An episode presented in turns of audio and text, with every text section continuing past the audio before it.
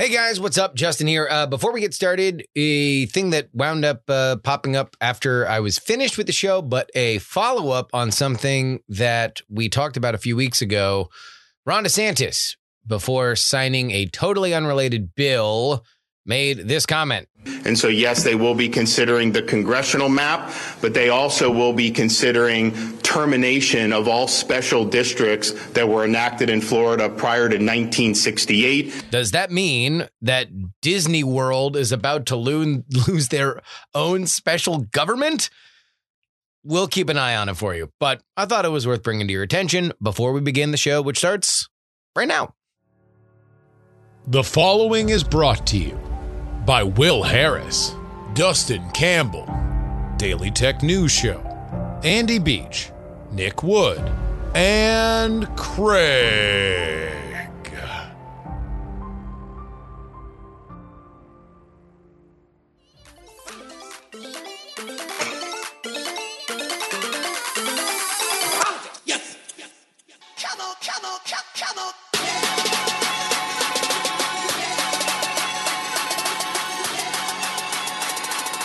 Hello and welcome everybody to the Politics, Politics, Politics podcast for April 20th, 2022.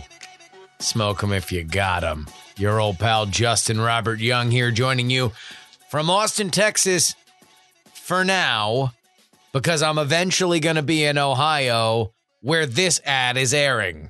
Putin's troops aren't the only ones fighting his wars. One of Putin's oligarchs partnered with Jane Timken's family business to build high capacity freight rail cars, supplying Putin's government with military grade machinery. Timken's family gets rich, Timken money funds her campaign, and she has the gall to run for United States Senate. Shameless, and Jane Timken is shamefully wrong for Ohio. Club for Growth Action And by the way, that's an attack ad against somebody that I'm probably not even going to get time to cover because I am heading out tomorrow or today as you are listening to this. And uh, I'm going to Ohio, uh, uh, rolling right off the plane. I had to change my flight to get in earlier so I can go cover an event where JD Vance, who now has the Trump endorsement, is going to be speaking with Donald Trump Jr., your boy, there on the ground, sniffing around for vibes, talking to people, figuring out what the deal is. You guys are going to get it uh, through the next few days, through the next few episodes, both on Patreon and on the free feed on Friday. We'll get to that in a second. On today's show, we are going to talk about the mixed messages being sent from the White House when it comes to COVID restrictions. A judge in Florida vacated the travel mask mandate, and over the next subsequent few hours, many of the companies that were obeying with it said that now passengers would be able to wear masks optionally. What does the Biden administration do about that? Do they challenge the ruling? And how does that factor into a current revolt amongst vulnerable Democrats who are pushing back on Biden's border policy? It all ties together. Meanwhile, Biden has told uh, former President Barack Obama that he is going to run in 2024. We go over that rumor and try to suss out exactly why that made its way into the news stream today. And I know, especially on this, the highest of holy days, I was I was teasing that we would have a great conversation with our friend Kevin Ryan. Unfortunately, he has disappeared in a cloud of smoke. But we will come with all the potency we can with a return of Tom Merritt. A lot of tech news in the uh, uh, ether right now, including the fact that for whatever reason, Elon Musk and his quest to buy Twitter has become a top political news story. Ron DeSantis saying on Tuesday that he is going to make sure through whatever channels he has, spoiler alert, probably not a lot, that Twitter does not breach their fiduciary duty in deliberating Elon's takeover bid. This obviously has political ramifications. We're going to break those down, as well as a new Atlantic essay by Jonathan Haidt that I think you should read. We're going to discuss. I've got some strong feelings. One thing before we get started, this uh, uh, is from the Politico morning email uh, that the Senate Leadership Fund has announced what they are spending money on and what they are not spending money on in terms of television ad coverage. The biggest spend goes to Georgia, specifically to defeat Raphael Warnock. That's $37 million. 27 to North Carolina to take over the seat being vacated by Richard Burr. 24 to Pennsylvania. So if we are reading into this some you know amalgamation of strength of candidate versus the demographics and the trends of the state, then that means that they believe Georgia is the closest, and they believe Herschel Walker versus Raphael Warnock is going to be close. They believe that North Carolina is kind of a toss up, and slightly less of a toss up, Pennsylvania, which is, of course, a seat being vacated by Pat Toomey. And at this point, looks like it is going to be Dr. Oz versus Fetterman. Going down the list, only 15 million to Nevada to defeat Catherine Cortez Masto. 15 million to Wisconsin to get Ron Johnson reelected, 14 million in Arizona to defeat Mark Kelly who is currently uh, campaigning as an astronaut who cares about the border and 7.4 million in Alaska to protect Lisa Murkowski. The big state left off of that list is New Hampshire. Maggie Hassan, who also has taken a trip down to the border. She might be out of reach, at least as far as the Senate leadership campaign believes. All that, but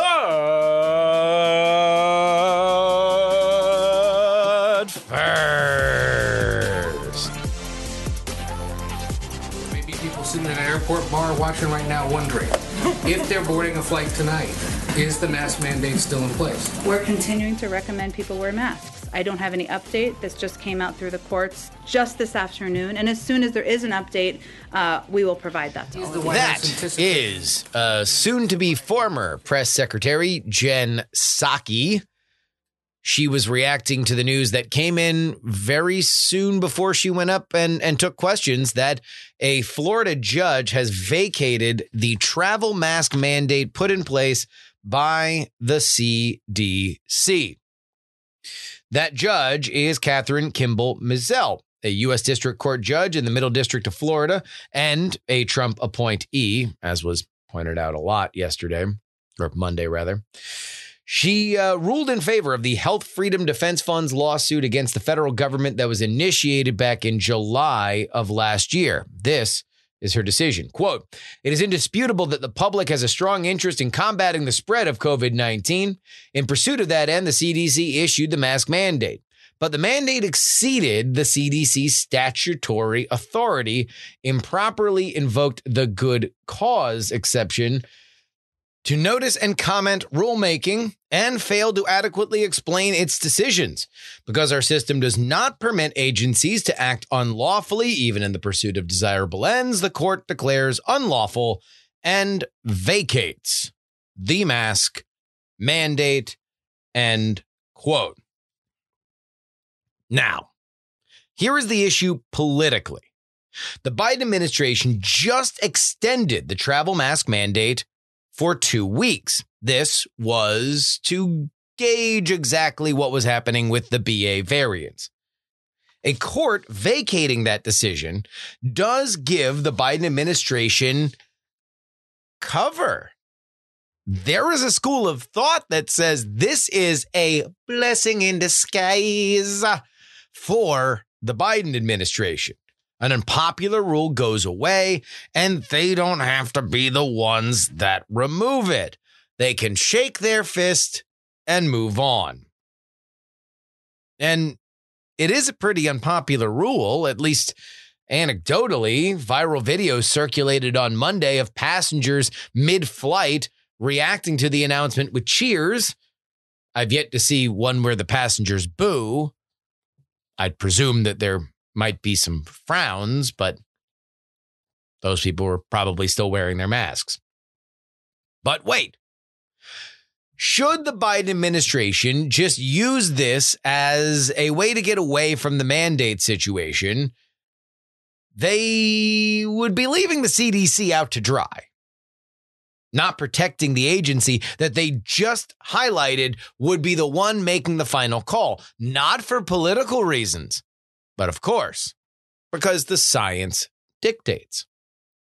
So maybe the Biden administration, through the Department of Justice, challenges the ruling and then lets the CDC decide the fate of it, even if that decision is to rescind it. But wait again.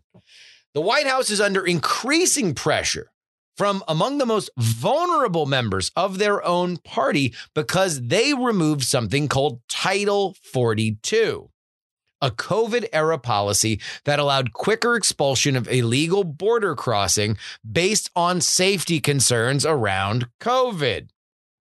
Many Democrats in the Senate and the House have criticized their party leader for removing it. We mentioned a few before Raphael Warnock, Mark Kelly, Maggie Hassan. They say it sends a signal to migrants to come to the United States this summer in greater numbers than they did last year, which became a telegenic disaster. And in many ways, the beginning of the approval problems that the Democrats are mired in right now. And by the way, this isn't just a fringe element of the Democratic Party. Some of Biden's most hardcore stalwarts are now speaking up about this. According to The Hill, Democrats in tough races publicly criticizing Biden's decision uh, earlier this month, but now the pushback has grown to include the president's moderate allies, such as Chris Coons, the Democrat from Delaware, Biden's home state, and Senate Homeland Security and Governmental Affairs Chairman Gary Peters, Democrat from Michigan. Democratic aides on Monday suggested that the administration postpone the date of lifting the CDC prevention order, which is now set to go away on May 23rd to give themselves more time to craft a plan to deal with an expected surge in migration. Should some of the bubble Democrats have their way, I add editorially, I don't know, maybe the second or third week of November seems good. That'd be good. Be good. Later, later. I don't know. Thanksgiving, something. I don't know. Seems like it. All of this leaves a question for the White House. Which is it? Is the pandemic not over in the skies where passengers wear a mask inside the airport and on board planes? Same with Ubers or Biden's beloved Amtrak all of which over the last few hours before I recorded this have officially announced that their passengers will now no longer need to wear masks. But wait, COVID is over at the border, at least over enough to remove Title 42. And by the way, where is the CDC's authority on this? This is a situation where strong leadership on restrictions based on publicly available metrics would have really helped promote transparency. And I'm a broken record on this. You guys have been hearing me talk about it for over two years. But just like the majority of the lockdown, whenever metrics were introduced, they were changed and dropped without much fanfare, and people lost faith in them. If the mask mandate is gone for good, it's an ignominious end that seems fitting, disappearing just as fast as it appeared. As for me, well, I like to drink at airports. And beer burping into a mask is one of the grossest things I've experienced over the last two years. As you listen to this, I'm probably in the air right now. Antibodies surging vaccine coated and mask free for me. Here is a scoop from The Hill. President Biden has told former President Obama that he is planning to run for reelection in 2024. This, according to two anonymous sources. The admission to Obama is the latest indication that Biden is likely to run for a second term something the president has spoken about publicly. What a hilarious thing to say, right? it is a hilarious sentence to write from the Hill. Biden has said publicly he's going to run again. He has said publicly that Kamala Harris will be his vice president. And yet, people around him want folks to know that it's for real. So you have stories like this come out. Who does this benefit? That's the question. And I would say that the person it benefits the most is Joe Biden. Because whether or not Joe Biden is actually going to run, he needs everybody to believe as much as they can that he is going to run. And save for that, they need to just pretend that he is going to run until he makes an announcement. Joe Biden has had very little control over his party since he took the reins as president two years ago. And he's not going to get more control if everybody knows he's effectively a substitute teacher. And you need to start thinking about your relationship to the candidates that are going to run in 2024. He's been feckless in terms of his track record of, of getting things across the finish line legislatively. Now, can you imagine if nobody actually has to pay attention to him? And so you float a story like this. But really, the fact that you have to float a story like this is really its own story. Again, Biden has not been coy about the fact that he is running. He said it openly. So why does this need to be out there? Let's read some of the quotes. He wants to run, and he's clearly letting everyone know, said one of the two sources familiar with the conversations between Obama and Biden. Yeah. He also had a conversation with the people of the United States. Why is, I mean, the, the existence of this article presupposes that we don't believe him. The source also said that Biden, despite his faltering approval ratings, remains the most likely Democratic candidate to beat Trump. This was a key part of Biden's salesmanship to voters as he uh, sought support for his 2020 bid. And the big reason why primary voters rallied him in South Carolina and Super Tuesday states, where he sealed his status as the Democratic frontrunner. This is one of those times where I'm going to have to remind everybody he was always going to win South Carolina because he had Jim Clyburn's endorsement, and that means a lot in a fairly low turnout uh, primary. But also, he won on Super Tuesday because a lot of other people dropped out to make way for him. I, I don't think he has that Super Tuesday if everybody doesn't drop out. And that was a kill Bernie move. Back to the Hill piece. Quote, I believe he thinks he's the only one who can beat Trump. I don't think that there's anyone in the Democratic Party who can beat Trump, and that's the biggest factor. And he might be right. I mean, look, he he barely beat him before. That was when, you know, a lot of things were going crazy. Lockdown, COVID, the economy had briefly cosplayed as the Great Depression. A lot of things were upside down for that to happen. And now Biden is less popular than he was then. All that being said, I, I, think if if the concept is well, Biden is more lunch pail Joe than some of the more polarizing candidates like Pete Buttigieg, Kamala Harris, Elizabeth Warren, so on, so on, so on. I don't think he's the same guy. When he got the job, he didn't govern like Lunch Pail Joe.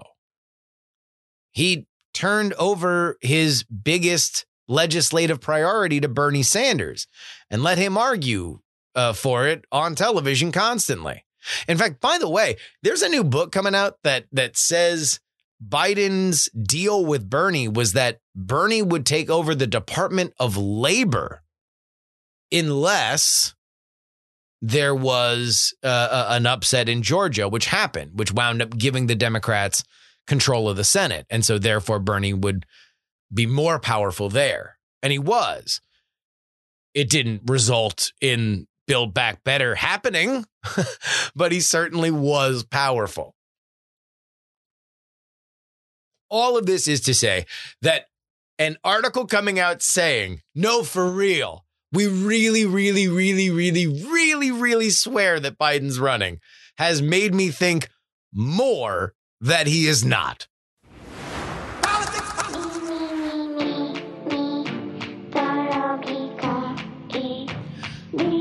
I'm in the Buckeye State right now. Uh, and you guys sent me there. All right. I didn't go there by myself. In fact, I had a moment today when I'm recording this, which is the day before. I had a moment when all of a sudden news breaks. JD Vance, he just got the Trump endorsement. Now he's going to have an event with Donald Trump Jr. It's going to be at a Holiday Inn in suburban Cleveland. I look at my flight. My flight lands at one o'clock. The event there is at two o'clock. Hour and a half drive. Even if I uh, uh, somersaulted right off the plane into my rental car, it was still not going to happen if it starts on time. And it is JD Vance's only event of the day, so it might. So I gotta go. Ah, oh, geez. All right, all right. Uh, cancel my Southwest flight. I get a United flight that brings me in two hours earlier. That's gonna mean that I can go. I, I can get. I'm, I'm, gonna go right out of Columbus. I'm gonna get in my rental car. I'm gonna drive my happy ass up to suburban Cleveland, and I'm gonna cover this stuff for you, for you. And the first people that are going to hear that clip and any other clip I get Wednesday night or Thursday will be everybody on our Patreon.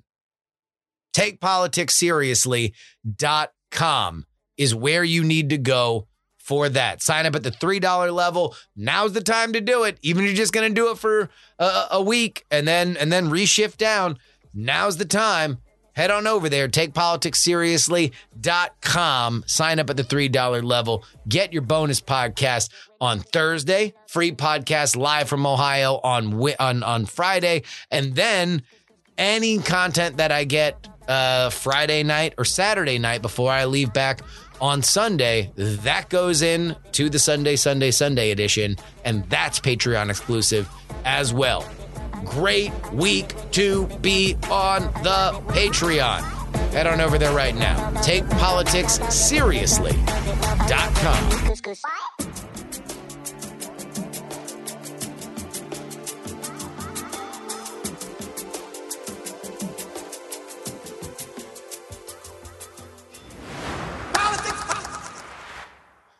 For some reason, Elon Musk's prospective purchase of Twitter has become a top political news story, earning takes and commentary from all around the usual folks that debate red versus blue. Why is that? To discuss, we are going to stretch the expertise of our UK and Ukraine correspondent, Tom Merritt, who, if some of you are not aware, has had a little bit of a side hustle covering tech news daily for over a decade, most recently on the In All Seriousness, highly respected and number one tech news podcast on the planet, the Daily Tech News Show. We welcome him yet again here to his true home on the PX3 show. Welcome back, Tom. Oh, it's great to be here. And I sound sarcastic, but I'm not. I mean it. It really is great to be here. Why is Elon Musk buying Twitter a political story? And That's great know, to talk about. Yeah, and before, now I'm before, being sarcastic. before before we get there, let, let's let's actually roll back the story for, for folks right, who right. only follow politics and for whatever reason are befuddled by by what's happening. Uh, uh, what is the latest on Elon Musk's uh, uh purchase, uh, proposed yeah. purchase of Twitter? What's the sh- the short version? Uh, the, the the short version is that Musk bought a significant percentage. I I think he there, there's all this stuff like well Vanguard has more Uh, but Vanguard's a, an investment agency. I think Musk is still considered the biggest single investor. In other words, he, he is a, a person, uh, not a not a fund. Uh, but but he's got a, a, big chunk. There was a moment where he was about to accept a board seat, uh, and then he backed out of it, or maybe they took it away. Depends on who you ask, because he didn't want to agree to restrictions, or he couldn't pass a background check. Depends on who you ask. Uh, but in the end, Musk said, "You know what? uh, this board is not going to fix the problems with Twitter. And gosh darn it, I think they need to be fixed. So I'm going to make you an offer that it'll be really hard to refuse. Uh, I'm going to pay you well above what Twitter was trading at before I started buying it up, and even above what it has spiked to now that I am buying it up. Uh, and your shareholders are going to have a hard time saying no. Uh, and Twitter said, no, we don't want you to buy.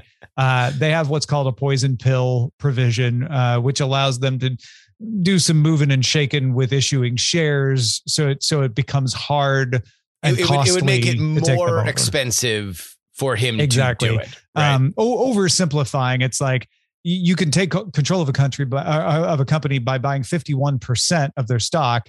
Uh, so the poison pill kind of makes it easy to issue more stock in a way that makes it harder and harder and more expensive to get to 51%.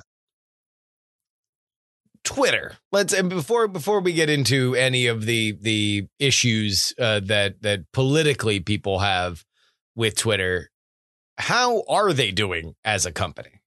They're fine which is not what you want if you're a publicly traded company.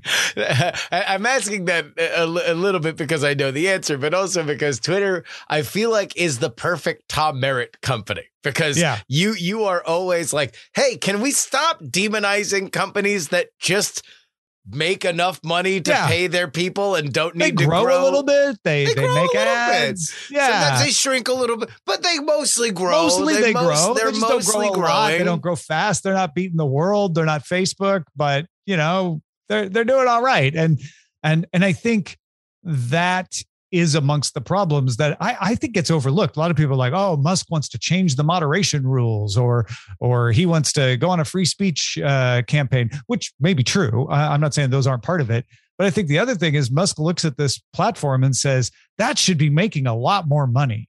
Yeah. Uh, and if I take it over and make it make a lot more money, I get some of that lot more money. Uh, and and I don't think everything that Musk does is about money. Honestly, I think a lot of what he does is about principle. Uh, but I, I, certainly at number two, three, or four on his list of things is like, oh, and it'll also make me a lot of money, which is good.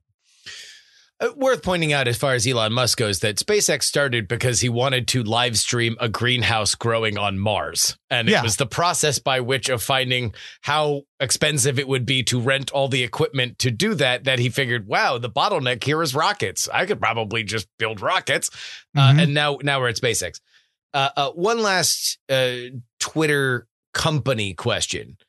So you said that that has Twitter officially said no, or or it just it is all but official that they are saying no to to Elon Musk. I know I know they enacted the poison pill thing, but uh, uh, it it still seems like it is floating in the ether somewhere. I mean, I would I would have to dig in and do more research to accurately answer that question. And, uh, and, that, and that it might done. change by the time that people hear it. So and, probably, it might change by the time. But but the the fact of the matter is, they they don't get to say no. The shareholders get to say no. And so by enacting the poison pill, that's the board saying, well, we're saying no. Uh, yes. So shareholders you know it could be going down with a sinking ship if you said yes it's it's it's it's playing that game uh, of of trying to get the shareholders to stay on their side and one last thing because i heard this line of dialogue on another podcast that i that i like that that talked about this that isn't tech focused but elon musk has said he wants to take twitter private right mm-hmm. so this mm-hmm. is not a situation where he would be beholden to the stock market uh, in the Correct. same way that Twitter is now, which he is surmising is part of the reason why it has gone astray f- uh, financially or morally. Yeah, I, I, I, he has said he want, he would think about taking it private, and of course, when Elon Musk says something, uh, it may or may not come to pass. He may change his mind by the time he goes if if he sees different math. But I I took it as I want to make a bunch of changes to Twitter and I can't make them if I've got a board looking yeah. over my shoulder. So I'm going to take it private. with co-investors that I trust uh, to let me do what needs to be done. And this is something that he has uh, wanted to do in the past. He famously had the big 420 funding secured uh, uh, Tesla uh, Mhm, issue, and he mhm. has said he will never take SpaceX public because of some of the Mhm. reasons that he has said here. Although With he never took Tesla private. He but- never did. So He never so, did. You know, there's that. He likes that to say aspect it. of it. He likes to say it. things. Uh, Uh, uh, a good yeah. example of this, if anybody does follow tech, is Dell was a publicly traded company, and Michael Dell took it private because he felt like it needed fixing. Uh, and this was not the reason I bring this up is this had nothing to do with the reasons uh, that Twitter might or might not benefit from going private. Um, Dell was like, "Yeah, I, I just think we'll have more flexibility if we don't have to react to public statements and make disclosures." So they took Dell private for a while, uh, and it worked. Uh, he- he was he was able to fix a lot of the things at Dell and get it revved up and take it public again. So now that we've gotten all these pesky facts out of the way, Tom, Yeah, yeah, let's get into the real work. Sure. Why is this a political story? That's a great question. Uh, it's political because it's Twitter, number one. Okay. Uh, and when people talk about Twitter, they usually talk about the political aspects of Twitter. There's so many other Twitters out there. So many. There's bird Twitter. You know, there's neuroscience Twitter. Uh, there, there's baseball Twitter. No, nobody Yeah. complains about those. They complain about political Twitter. Political the Twitter is what gets everybody's back up. Uh, Elon Musk has famously been uh, punished both in the court of public opinion and a couple of times by the SEC now uh, for saying, writing things on Twitter that people thought he shouldn't have, uh, and then complained that Twitter's moderation policies are flawed. Uh, and once you get into moderation on Twitter, then you get into the argument over who gets to set the rules. Is it a is Yeah. it the conservatives or the liberals? And uh, with Elon Musk wading in uh, to the to the fray, uh, a lot of people feel like he has a side. I don't think he does, uh, but a lot of people think he does, and that he wants to benefit that side. I would suspect that if Elon actually bought Twitter, that conservatives' opinion of him would probably not improve. No, Like I think there would you're be absolutely right I- about that. It- they would not. They would find out rather quickly that he doesn't really agree with them on everything. uh, on everything, right? And and and I think that that would be. Uh, I think that there would be moves made that would that would uh, uh, not do what I think political operatives want out of Twitter, which is the maximum benefit of the algorithm to advance their point of view.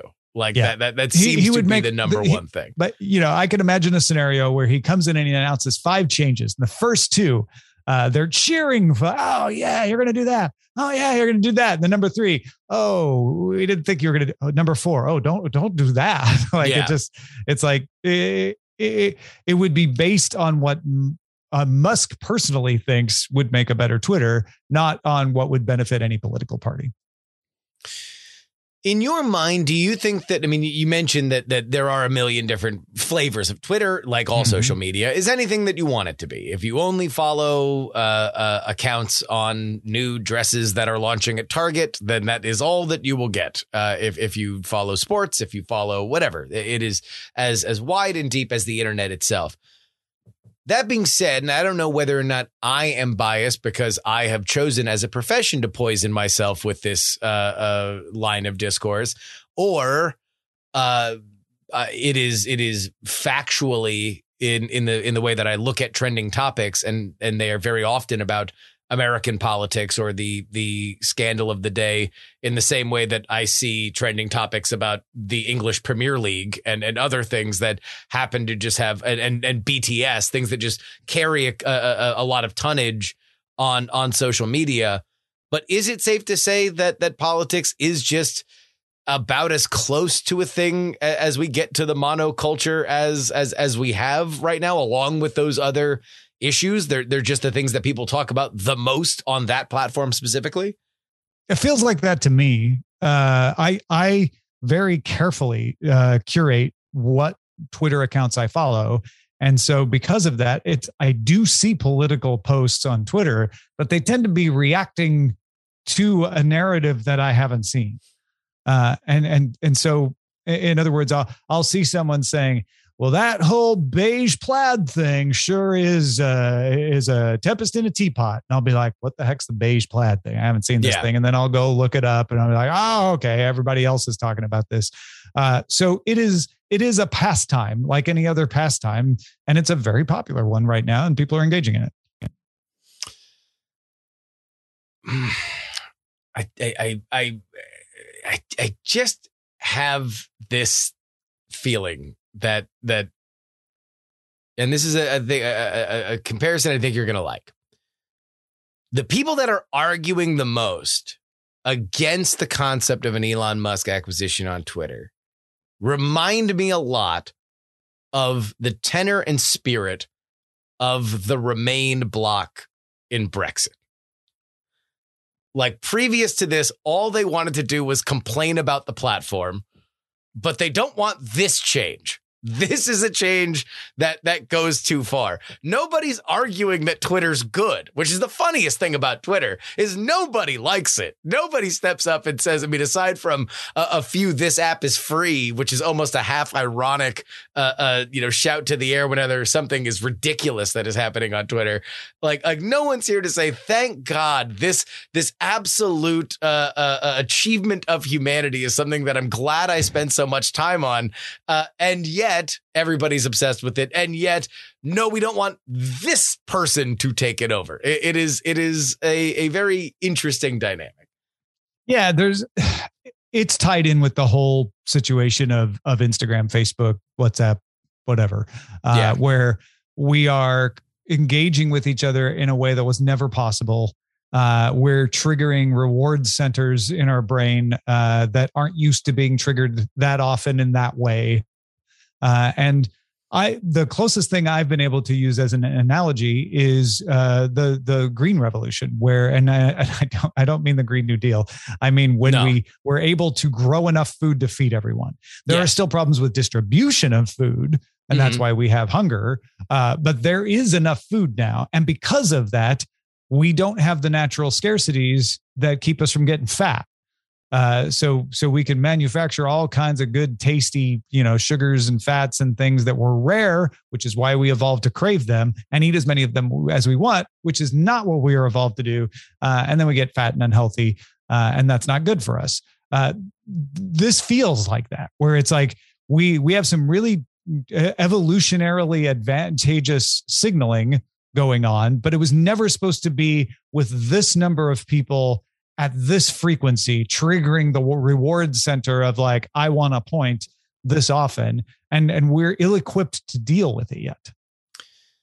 I'm glad you brought that up because the other reason why I had you on was to discuss an essay in the Atlantic written by Jonathan Haidt, uh, who is a, a, a sociologist and famous author. He wrote a, a bunch of books. He is a, a bit of an icon amongst a certain set of uh, uh, thinkers. And this piece went very specifically into exactly what we are talking about the, the combination of politics, democracy, and social media. And specifically, he makes the argument that the weaponization of virality that has been uh, uh, pushed forward by social media networks Uh, in the in the interest of growth at any cost has done permanent and possibly irreparable harm to our our lives and possibly our democracy. I will point out that it is very interesting that in the magazine version of The Atlantic, this essay is called After Babel because he uses a Tower of Babel metaphor throughout the essay. On the online version, weaponized for virality, the headline is Why the Last 10 Years Have Been Uniquely Stupid. Uh, so almost proving proving his own his own his own point there. Uh, uh, what did you think of this essay?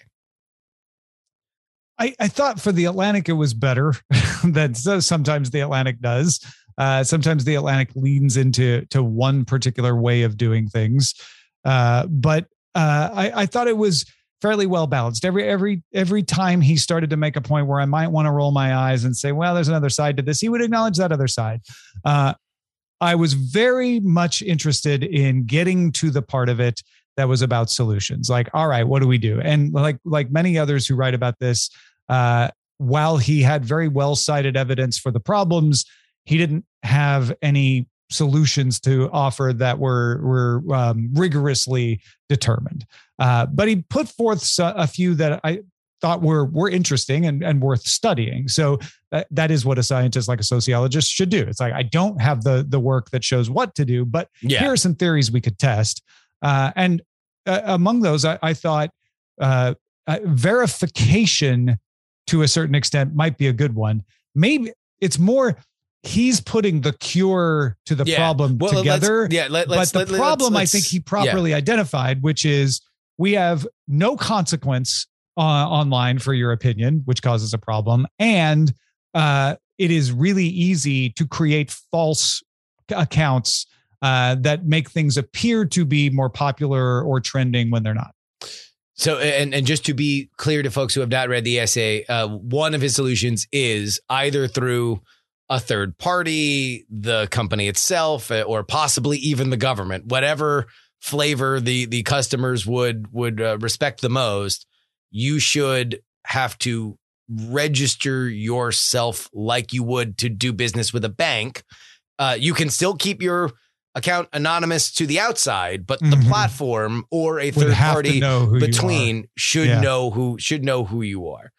Uh, that seems interesting to me. I I, I don't.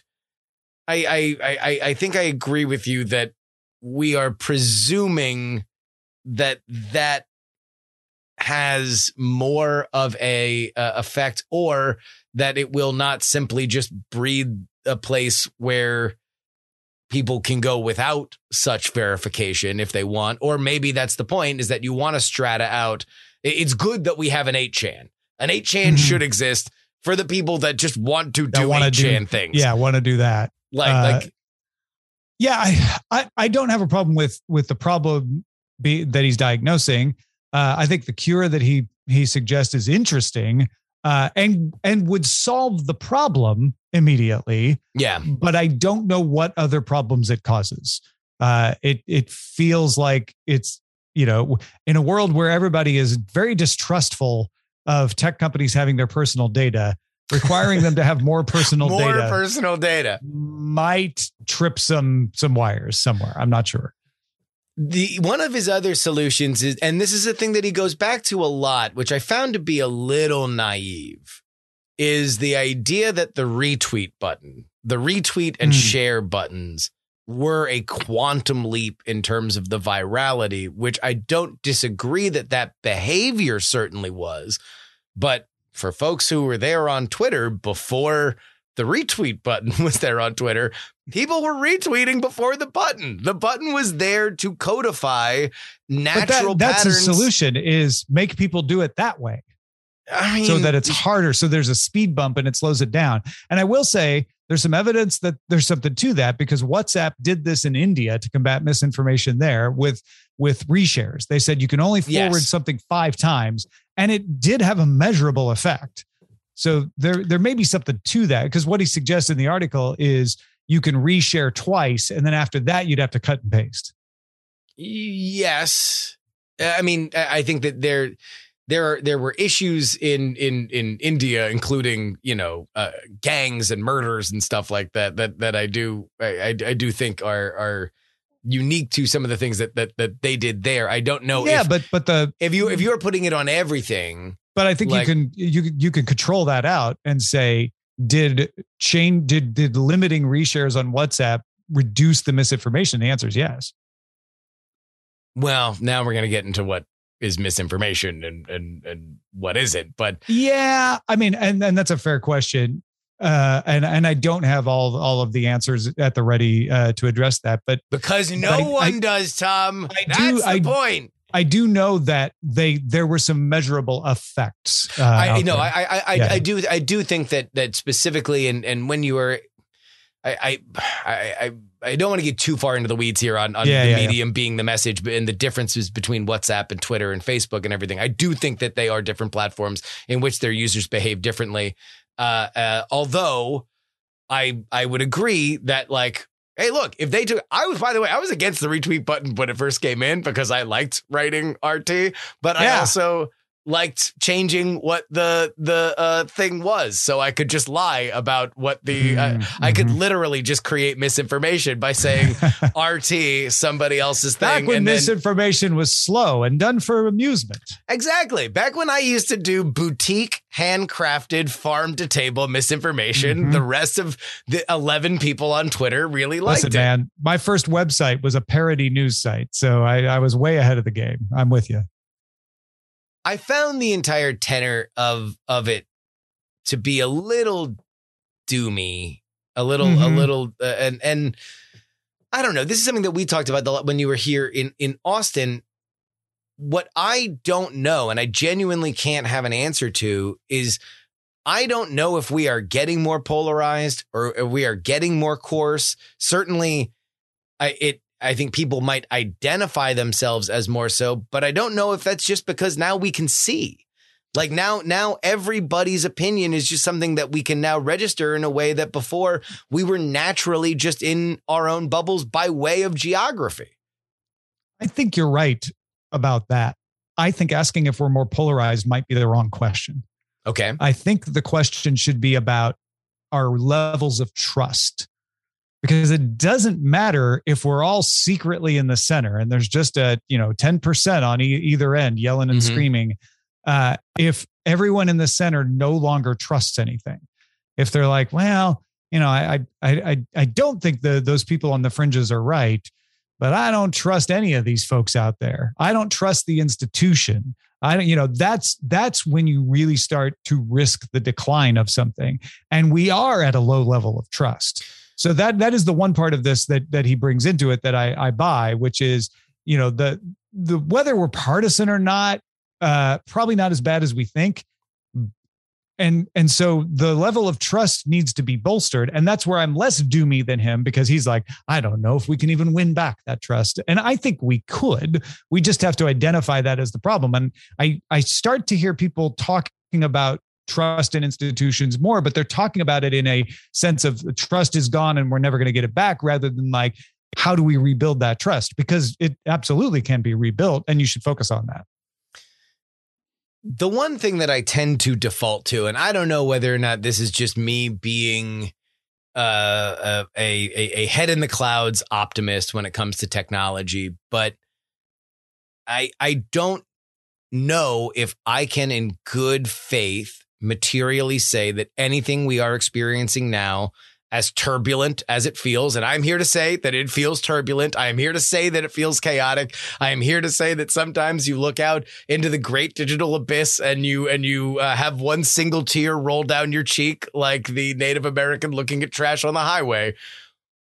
But I can't say in good faith if that's more traumatic than the telegraph or the telephone or television or radio or any of these technologies that fundamentally reshape society and they went from 0 to 60 on it in a way that at least we had the benefit of looking back and saying man things were different before the syndicated newspapers and and and all these other uh, situations where all of a sudden we were radically different almost overnight.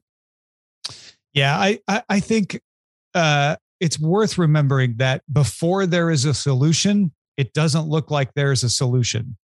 Uh, Yeah. And I know that's a tautology, but uh, I I remember uh, the Cold War uh, growing up thinking there's no way out of this. The Soviet Union will never give up communism. They'll never give up their nuclear arms, and therefore the United States will never give up nuclear arms.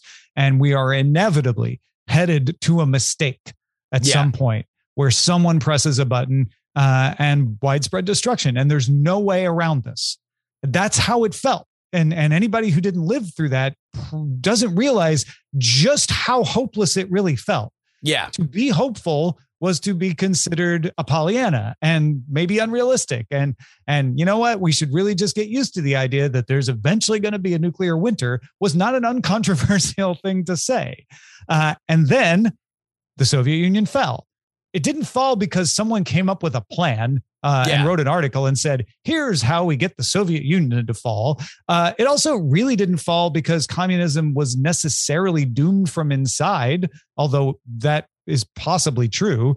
Uh, it fell for a bunch of complex reasons that nobody yet really still understands why it fell then, right? Yeah, maybe Yeah. communism was doomed to fall, but was it doomed to fall in 89? Uh, why not 78? Why not 95? Right. So I, I think, I think it feels that way because we don't see the solution. Uh, and that, but that doesn't mean there isn't one. And I I tend to believe that part of the solution is that we are identifying problems. And, Yes. and that and that we we have gone we have evolved really really fast on social media to the fact that we if, are like if this was a if, if social media was was doing what it's doing and everyone was denying that it was a problem then i would be way more worried but everybody seems to be saying like there's something going on. We have this new technology and we have this lack of trust. There's obviously a connection. I think it's this is where we start to differ but at least we all agree you know there there's there's something happening here and maybe we need to do something or maybe something will kind of naturally evolve out of it. Uh, but yeah I, I i'm not even a techno optimist i'm more of a just a, a sociological optimist that that humanity yeah i know it feels like you need to do something to solve it uh, but the fact is and, and i don't mean to be morbid but if you die tomorrow humanity probably can still solve this and so it doesn't have to be you that does it Tom the optimist. It doesn't matter if you die. We're all gonna we're all gonna keep carrying. Well, I'll be fine. There Yeah. we go. Put that on a bumper sticker. Are you familiar with the term the long September? Uh, yeah, but I don't remember what it means. It sounds familiar. Uh, our, our mutual friend Darren brought this up to me when we were talking about a similar topic a few weeks ago. The long September refers to a September, and I don't know the year offhand, but the month when AOL allowed worldwide internet access from their platform.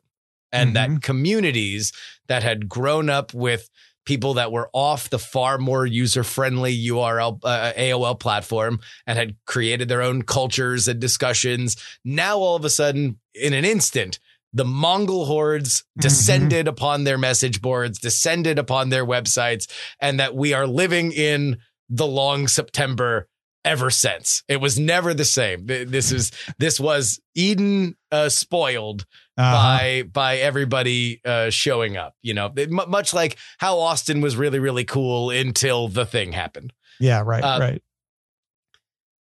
Part of me thinks when I read that article, when he's describing Haidt as as smart of a man as as he is, is describing the behavior that we all see on Twitter and we all see on Facebook. Brain melted friends and relatives screaming and yelling, breaking friendships.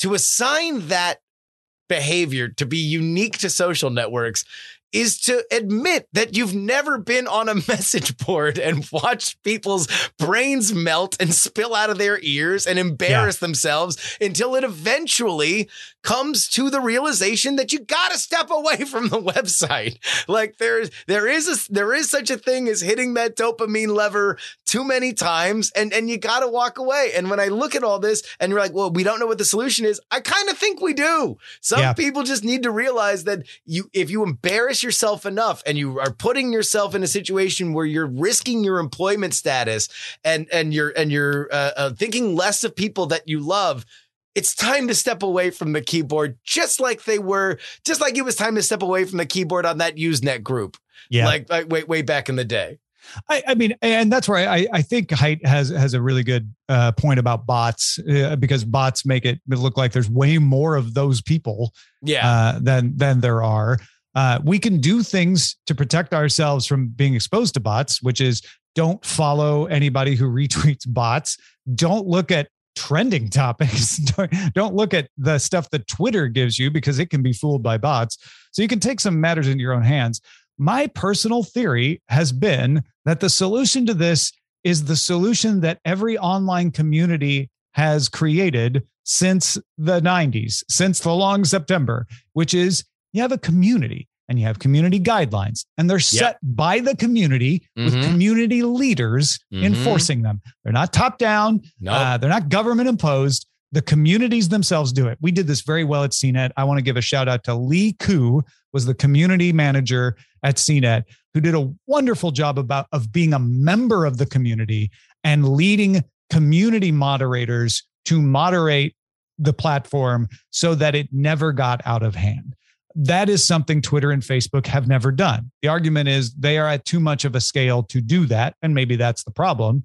Uh, but if you have a community developed instead of a wide open platform cesspool, uh, you have a lot more success at avoiding a lot of the problems.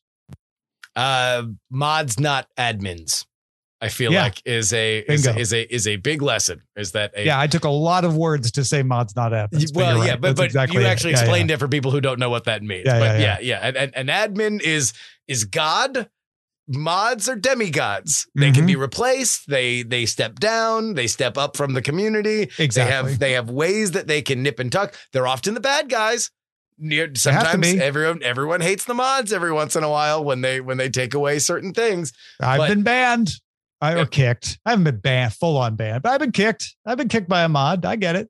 Uh, but but I, I I do think that that is that is a lesson to be learned uh, now more than ever. Another lesson to be learned now more than ever is that the endless font of entertainment and knowledge that is Tom Merritt is not just a treasure to this nation but to the world round. Tom, uh, where can people find you? Let's say on a daily tech format. Ah, well, uh, I, I want to give a shout out to everybody uh, who who came up and mentioned that they enjoy hearing me on PX3 uh, when I was in Austin at the Oh. Founders Picnic. That was very cool uh, to hear. Like, yeah, I, I've heard you talk on PX3. I'm like, oh, that's wonderful. Now come on over to dailytechnewsshow.com. Mm. Uh, you'll get all of my uh, approach to things uh, regarding technology, just just like the conversation we were having here. Uh, it's available for free with ads at dailytechnewsshow.com. Uh, or if you want to get it without ads, uh, you can use Acast Plus or go to patreon.com slash DTNS. Just that simple. Tom, thank you so much. Thanks, man.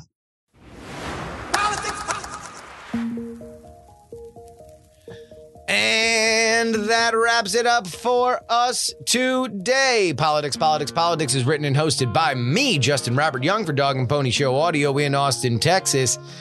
You can uh, thank Tom Merritt for being on the show. PX3guest.com is where you need to head on over. It'll bring you to his Twitter. Say, hey, Tom, thanks. That is letter P, letter X, guest.com. Our email is theyoungamerican at gmail.com. Our Twitter is letter P, letter X, number three, tweets. Our Twitch when we're live is px3live.com, px3podcast.com to share this program via the web with your friends, family, and clergy. And of course, all of our new merch can be found at politicsmerch.com.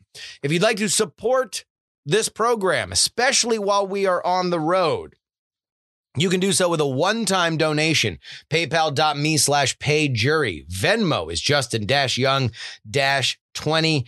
And uh, Cash App is PX3 Cash. You want to know what? If you literally just want to earmark, earmark a, an amount of money that I will tip a bartender, please do. Because when I'm on the road, I like to talk to bartenders. And if you just want to earmark, so a random Ohio bartender gets a, a tip that you are doing, I will take no cut. Just send me a a uh, uh, send me a donation and then just write X to the bartender. Boom. I will I will uh, do my best to show physical proof on Twitter that I have uh, participated in this pipeline. If you want to send something to me physically in the mail, make it out to Justin Young, P.O. Box 153184, Austin, Texas 78715, the area code there. Again, P.O. Box 153184, Austin, Texas 78715. However, and this is important, especially when we are doing content like we're going to do over the next few days. If you want to support independent journalism that travels around the country to bring you perspective that is unfettered, undiluted, and from my point of view, the sensibility for which you have listened to this show on, then the only place you can get it, at least the the the bonus version of it, every bit that I capture is by heading on over to take politics seriously. The $3 tier gets you two bonus podcasts per week covering all the news that we missed during our free podcast schedule. And the $10 tier gets your name read at the end of the podcast like these fine folks in the Titanic. $10 tier. MC Drito, unsafe DB levels. Katie, Double K Ranch, Amanda, Yo Pinball Shop, John, TP4 Bongo, Niemeister, Nick's Horseless Diner, no horses ever. Catherine, persons familiar with the matter, and vote for Gloria for King of the New World Order. 100 Mile Runner, Edison, up, down, up, up, down, down, left, right, left, right, BA start. Dr. G, headphones Neil, Charles, Darren, Alex, the owner of the Stronger Now gym in Atlanta, Idris Arslandian, Blue Front, and the Lenina, DL, Steven, Chad, Nomadic Terran, Diana Shrill Shrieks, Miranda Janelle, Chief Andy, Robert, Casey, Paul, Redneck Tech is awesome. David, Brad, Richard, D. Laser, just another pilot, middle aged Mike who loves Frank Got Abducted. Utah, Jimmy Montana, The Jen, Adam L, D. Reilly, Chopper, J. Pink, Andrew, and Josh. You want your name there? Brothers and sisters and gender resistors, let me tell you, the only place you need to go is takepoliticsseriously.com. Sign up at the $10 level. Next time you hear from me, be it on the Patreon, be it on the free episode on Friday, which spoiler alert is probably going to be late. You need to understand that I am doing what I finally got a degree in. or not, I'm finally doing what I got a degree in. I am applying myself as a traveling news journalist for you out in Ohio, covering that primary. Vance, Gibbons, Mandel. Gonna see if we can mix in a little Ryan. I'm gonna, oh boy. Oh, I got some questions. I got some questions about how these campaigns are behaving, what they're talking about, how they're reacting to Donald Trump stirring this pot, whether or not Donald Trump Jr. likes being in a suburban Holiday Inn. We will get all of these answers for you in the coming days. Thank you for fulfilling my life's goal, my trade, allowing me to ply my trade.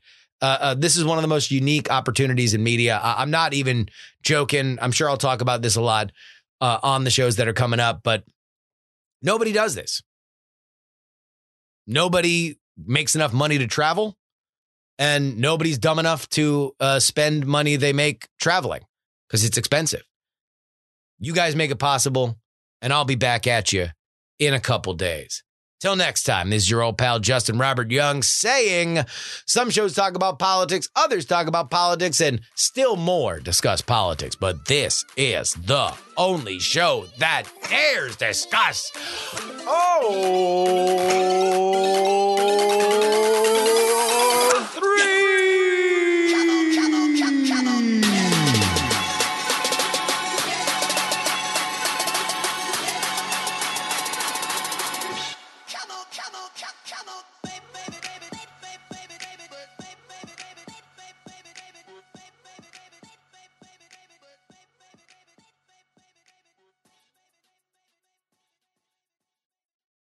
Diamond Club hopes you have enjoyed this program.